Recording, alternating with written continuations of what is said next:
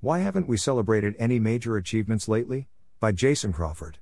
Welcome to the Nonlinear Library, where we use text to speech software to convert the best writing from the rationalist and EA communities into audio. This is Why Haven't We Celebrated Any Major Achievements Lately? published by Jason Crawford on the Less Wrong. This is a link post for.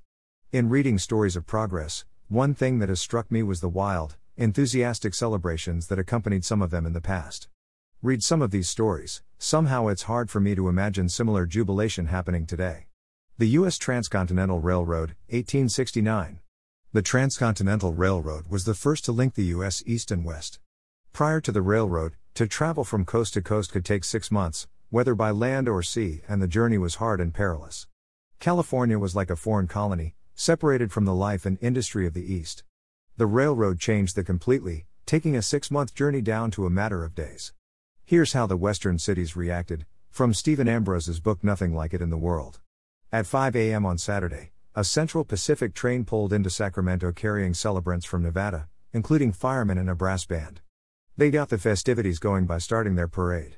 A brass cannon, the very one that had saluted the first shovelful of earth Leland Stanford had turned over for the beginning of the CP's construction six years earlier, boomed once again. The parade was mammoth. At its height, about 11 a.m. in Sacramento, the time the organizers had been told the joining of the rails would take place, 23 of the CP's locomotives, led by its first, the Governor Stanford, let loose a shriek of whistles that lasted for 15 minutes. In San Francisco, the parade was the biggest held to date. At 11 a.m., a 15 inch Parrott rifled cannon at Fort Point, guarding the south shore of the Golden Gate, fired a salute. 100 guns followed. Then fire bells, church bells, clock towers, machine shops, streamers, foundries, the U.S. Mint let go at full blast. The din lasted for an hour. In both cities, the celebration went on through Saturday, Sunday, and Monday. The Brooklyn Bridge, 1883. The Brooklyn Bridge did not connect a distance nearly as great as the Transcontinental Railroad, but it too was met with grand celebrations. An excerpt from David McCullough's The Great Bridge. When the Erie Canal was opened in the autumn of 1825, there were four former presidents of the United States present in New York City for the occasion John Adams, Thomas Jefferson, James Madison, and James Monroe, as well as John Quincy Adams, then occupying the White House, and General Andrew Jackson, who would take his place. When the Brooklyn Bridge was opened on May 24, 1883, the main attraction was Chester A. Arthur. Seth Low made the official greeting for the city of Brooklyn. The Marines presented arms, a signal flag was dropped nearby, and instantly there was a crash of a gun from the Tennessee. Then the whole fleet commenced firing. Steam whistles on every tug, steamboat, ferry, every factory along the river, began to scream. More cannon boomed. Bells rang, people were cheering wildly on every side. The band played Hail to the Chief maybe six or seven more times, and as the New York Sun reported, the climax of 14 years suspense seemed to have been reached, since the President of the United States of America had walked dryshod to Brooklyn from New York. Not only did they celebrate, they analyzed and philosophized. What was it all about? What was everyone celebrating? The speakers of the day had a number of ideas.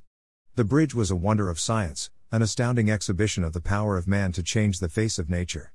It was a monument to enterprise, skill, faith, endurance. It was also a monument to public spirit, the moral qualities of the human soul, and a great, everlasting symbol of peace. The words used most often were science, commerce, and courage, and some of the ideas expressed had the familiar ring of a Fourth of July oration. Every speaker that afternoon seemed to be saying that the opening of the bridge was a national event, that it was a triumph of human effort, and that it somehow marked a turning point. It was the beginning of something new, and although none of them appeared very sure what was going to be, they were confident it would be an improvement over the past and present. The celebrations culminated with an enormous fireworks show.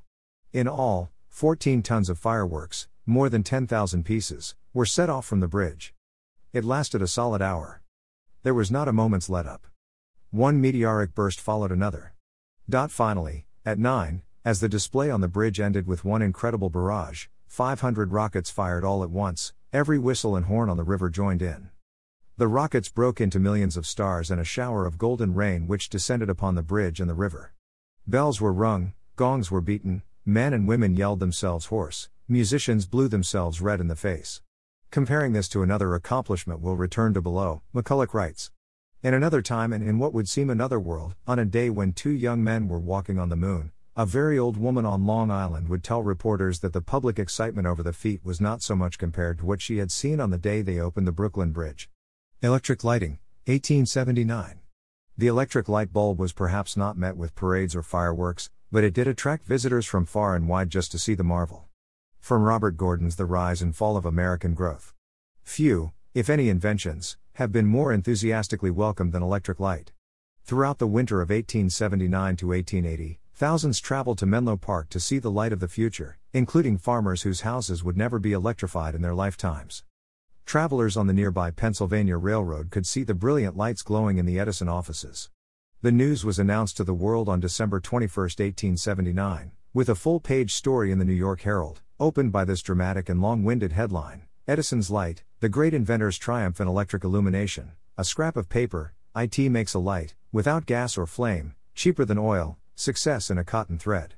On New Year's Eve of 1879, 3,000 people converged by train, carriage, and farm wagon on the Edison Laboratory to witness the brilliant display, a planned laboratory open house of dazzling modernity to launch the new decade.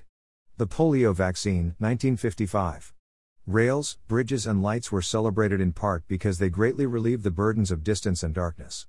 Another burden was lifted in 1955 when the polio vaccine was announced. Polio terrified the nation, much more so than diseases such as tuberculosis that were actually much bigger killers, for a few reasons. It struck in unpredictable, dramatic epidemics. The epidemics were relatively new starting in the late 1800s, it was not a disease that had been widespread throughout history, such as smallpox. It left many victims paralyzed rather than killing them, so its results were visible in the form of crutches, braces, and wheelchairs. It targeted children, striking fear into the hearts of parents. And it could not be fought with the new weapons of cleanliness and sanitation, which were successful against so many other diseases. This added guilt to the fear, as parents of polio victims obsessed over what they had done wrong in failing to protect their children. So it's understandable that the entire nation was eager to hear the news of a vaccine, and went wild when it was achieved. From Breakthrough, The Saga of Jonas Salk, by Richard Carter. On April 12, 1955, the world learned that a vaccine developed by Jonas Edward Salk, MD, could be relied upon to prevent paralytic poliomyelitis. This news consummated the most extraordinary undertaking in the history of science, a huge research project led by a Wall Street lawyer and financed by the American people through hundreds of millions of small donations. More than a scientific achievement, the vaccine was a folk victory, an occasion for pride and jubilation. A contagion of love swept the world. People observed moments of silence, rang bells, honked horns, blew factory whistles, fired salutes, kept their traffic lights red in brief periods of tribute, took the rest of the day off, closed their schools or convoked fervid assemblies therein, drank toasts, hugged children, attended church, smiled at strangers, forgave enemies. The ardent people named schools, streets, hospitals, and newborn infants after him. They sent him checks, cash, money orders, stamps, scrolls, certificates, pressed flowers, snapshots, candy, baked goods, religious medals, rabbit's feet, and other talismans, and uncounted thousands of letters and telegrams, both individual and round robin, describing their heartfelt gratitude and admiration. They offered him free automobiles, agricultural equipment, clothing, vacations, lucrative jobs in government and industry, and several hundred opportunities to get rich quick. Their legislatures and parliaments passed resolutions, and their heads of state issued proclamations. Their universities tendered honorary degrees. He was nominated for the Nobel Prize, which he did not get, and a Congressional Medal, which he got, and membership in the National Academy of Sciences, which turned him down. He was mentioned for several dozen lesser awards of national or local or purely promotional character, most of which he turned down. Not all of this happened on April 12, 1955, but much of it did. Salk awakened that morning as a moderately prominent research professor on the faculty of the University of Pittsburgh School of Medicine. He ended the day as the most beloved medical scientist on earth. David Oshinsky adds more details in Polio, an American story. There had been celebrations like this for athletes, soldiers, politicians, aviators, but never for a scientist. Gifts and honors poured in from a grateful nation. Philadelphia awarded Salk its Poor Richard Medal for distinguished service to humanity. Mutual of Omaha gave him its Criss Award, along with a $10,000 check, for his contribution to public health. The University of Pittsburgh was swamped with thank you notes and donations addressed to Dr. Salk. His lab was knee deep in mail, a staffer recalled. Paper money went, into one bin, checks into another, and metal coins into a third. How much was collected, and who kept what, was never fully divulged. Elementary schools sent giant posters, We Love You Dr. Salk, signed by the entire student body. Winnipeg, Canada, site of a major polio epidemic in 1953, sent a 208 foot telegram of congratulation adorned with each survivor's name. A town in the Texas panhandle bought him two heartfelt, if comically inappropriate, gifts a plow and a fully equipped Oldsmobile 98. Salk gave the plow to an orphanage and had the car sold so the town could buy more polio vaccine. A new Cadillac arrived and was donated to charity. Colleges begged him to accept their honorary degrees. Newsweek lauded a quiet young man's magnificent victory, insisting that Salk's name was now as secure a word in the medical dictionary as Jenner, Pasteur, Schick, and Lister. Hollywood wasn't far behind.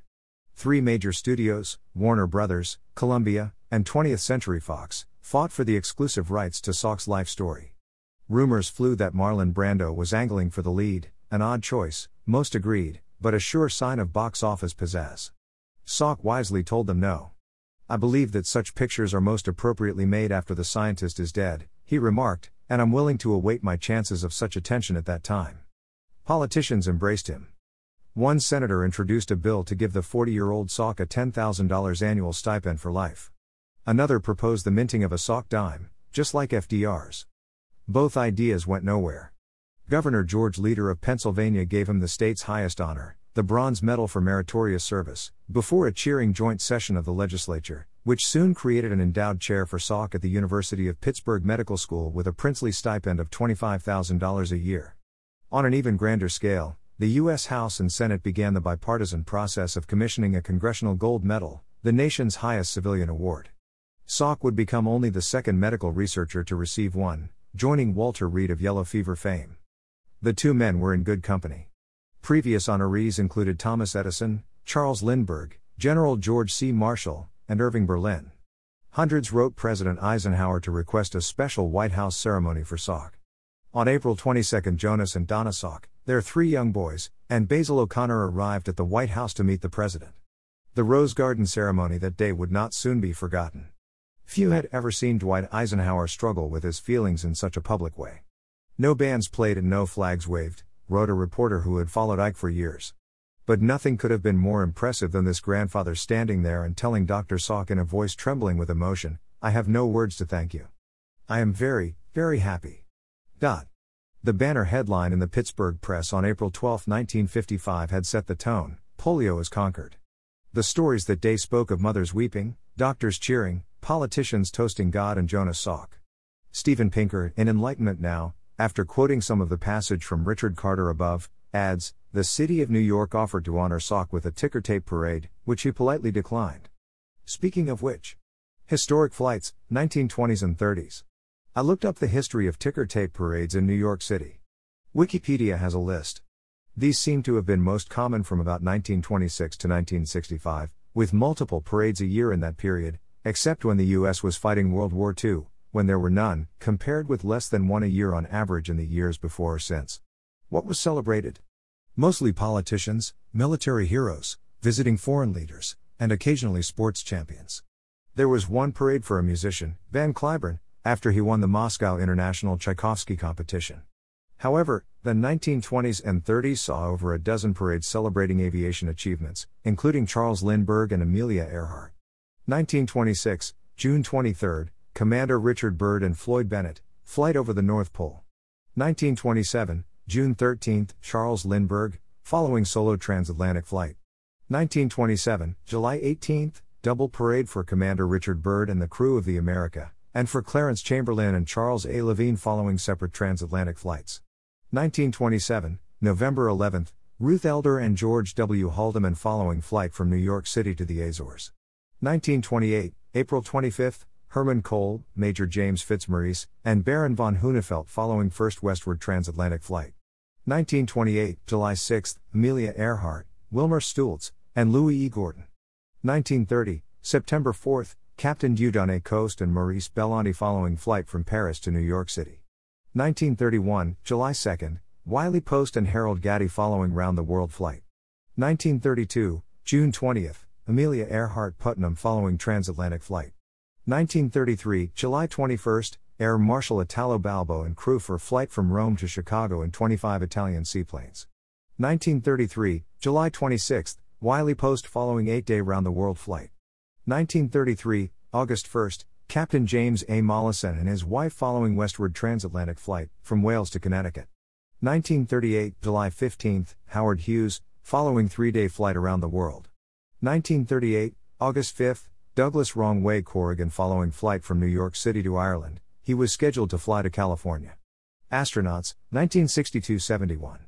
During the early space program, there were also several NYC ticker tape parades for astronauts, not just the Apollo 11 heroes, who went on a world tour after the moon landing, but missions before and after as well. 1962, March 1, John Glenn, following the Mercury Atlas 6 mission. 1962, June 5, Scott Carpenter, following the Mercury 7 mission. 1963, May 22, Gordon Cooper, following the Mercury 9 mission. 1965, March 29, Virgil Gus Grissom and John Young, following the Gemini 3 mission. 1969, January 10, Frank Borman, James A. Lovell, and William A. Anders, following the Apollo 8 mission to the Moon. 1969, August 13, Neil Armstrong, Buzz Aldrin, and Michael Collins, following Apollo 11 mission to the Moon. 1971, March 8, Alan Shepard, Edgar Mitchell, and Stuart Roosa, following Apollo 14 mission to the Moon. 1971, August 24, David Scott, James Irwin, and Alfred Worden, following Apollo 15 mission to the Moon. And much later. 1998, November 16, John Glenn and astronauts of Space Shuttle Discovery mission STS 95. Apollo 11 Parade Wikimedia, NASA. Recent celebrations? I'm having a hard time coming up with any major celebrations of scientific, technological, or industrial achievements since the Apollo program. When I alluded to this on Twitter, some people suggested the long lines of consumers waiting to buy iPhones. I don't count that in the same category, it shows a desire for a product. I'm looking for outright celebration. It's not that no one cares about progress anymore. Plenty of people still get excited by science news, new inventions, and breakthrough achievements, especially in space, which has a strong coolness factor. Noah Smith polled his followers, and 75% of respondents said they celebrated or got very excited about the Mars Pathfinder landing in 1996. More recently, many people in my circles were excited about the SpaceX Dragon launch a few months ago. But a minority of geeks excitedly watching live feeds from home doesn't compare, in my opinion, to the celebrations described above. It's also not that we don't honor progress in any way. Formal institutions such as the Nobel Prizes still do so on a regular basis. I'm talking more about ad hoc displays of enthusiasm and admiration. Some hypotheses. Here are a few hypotheses for why there haven't been any major celebrations of progress in the last 50 years. There haven't been as many big accomplishments. We haven't gone back to the moon or cured cancer. We haven't solved traffic or auto accidents. This is the stagnation hypothesis. But what about the progress we have made? What about computers and the internet? What about sequencing the human genome or producing insulin using genetic engineering? This leads to the second hypothesis. The progress we have made hasn't been the kind that lends itself to big public celebrations. Celebrations are generally for big, visible achievements that were completed at a defined point and that the public could easily understand. Computers and the internet were not obviously about to change the world when they were invented, and they did so gradually, over decades. The human genome was big science news but too removed from immediate practical benefit to cause dancing in the streets. Similar explanations seem to apply to achievements in the past. For instance, in contrast to the polio vaccine, I can't remember reading about any celebrations of Edward Jenner's smallpox vaccine. The concept of vaccines, and even inoculation, the technique that preceded vaccination, was too new and too controversial. It took time for everyone to believe and accept that the vaccine worked. A century and a half later, after the germ theory was established and there were many clear successes of fighting disease with science, the public was ready to celebrate the polio vaccine. Take another example the Haber Bosch process. This was certainly one to celebrate, but I don't recall any parades or fireworks for it. Again, it seems perhaps too technical and removed from what the general public could get excited about. People celebrate things differently now, maybe in less formal and public ways. As noted, the ticker tape parades in NYC waned after the mid 1960s. In an era of telecommunications, maybe people don't have as much of a need to get together in large groups? Maybe 21st century celebration takes the form of something getting 10 million likes on Facebook? I have a hard time buying this one. We still hold parades for sports championships, launch fireworks for the Olympics, and gather in large groups for New Year's Eve. I think there is still a psychological need for big, public celebrations. We just don't appreciate progress as much as we used to. I'm not sure we need this hypothesis, in that I think the first two explain all of the observations so far. But I believe it, because it matches a broader trend of waning enthusiasm and growing skepticism and even antagonism towards progress. As a thought experiment, can you imagine presidential speeches and a brass band at the opening of a bridge today? What will happen for future achievements? Okay, you might say, bridges have become commonplace. What if it wasn't a bridge, but the first space elevator? Would that be met with celebration? Or opposition? Or a yawn? Or take a less sci fi example. How will we greet the COVID 19 vaccine, when it arrives hopefully in the next year or two? Will people ring bells, honk horns, blow whistles, fire salutes, drink toasts, hug children, and forgive enemies? Will they name schools, streets, hospitals, and newborn infants after the Creator? Or what if Elon Musk succeeds with a manned mission to Mars? When the first Martian astronauts return, will they go on world tour like Armstrong, Aldrin, and Collins? I don't know. Maybe. It will be interesting to see. Thanks for listening to help us out with the Nonlinear Library or to learn more, please visit nonlinear.org.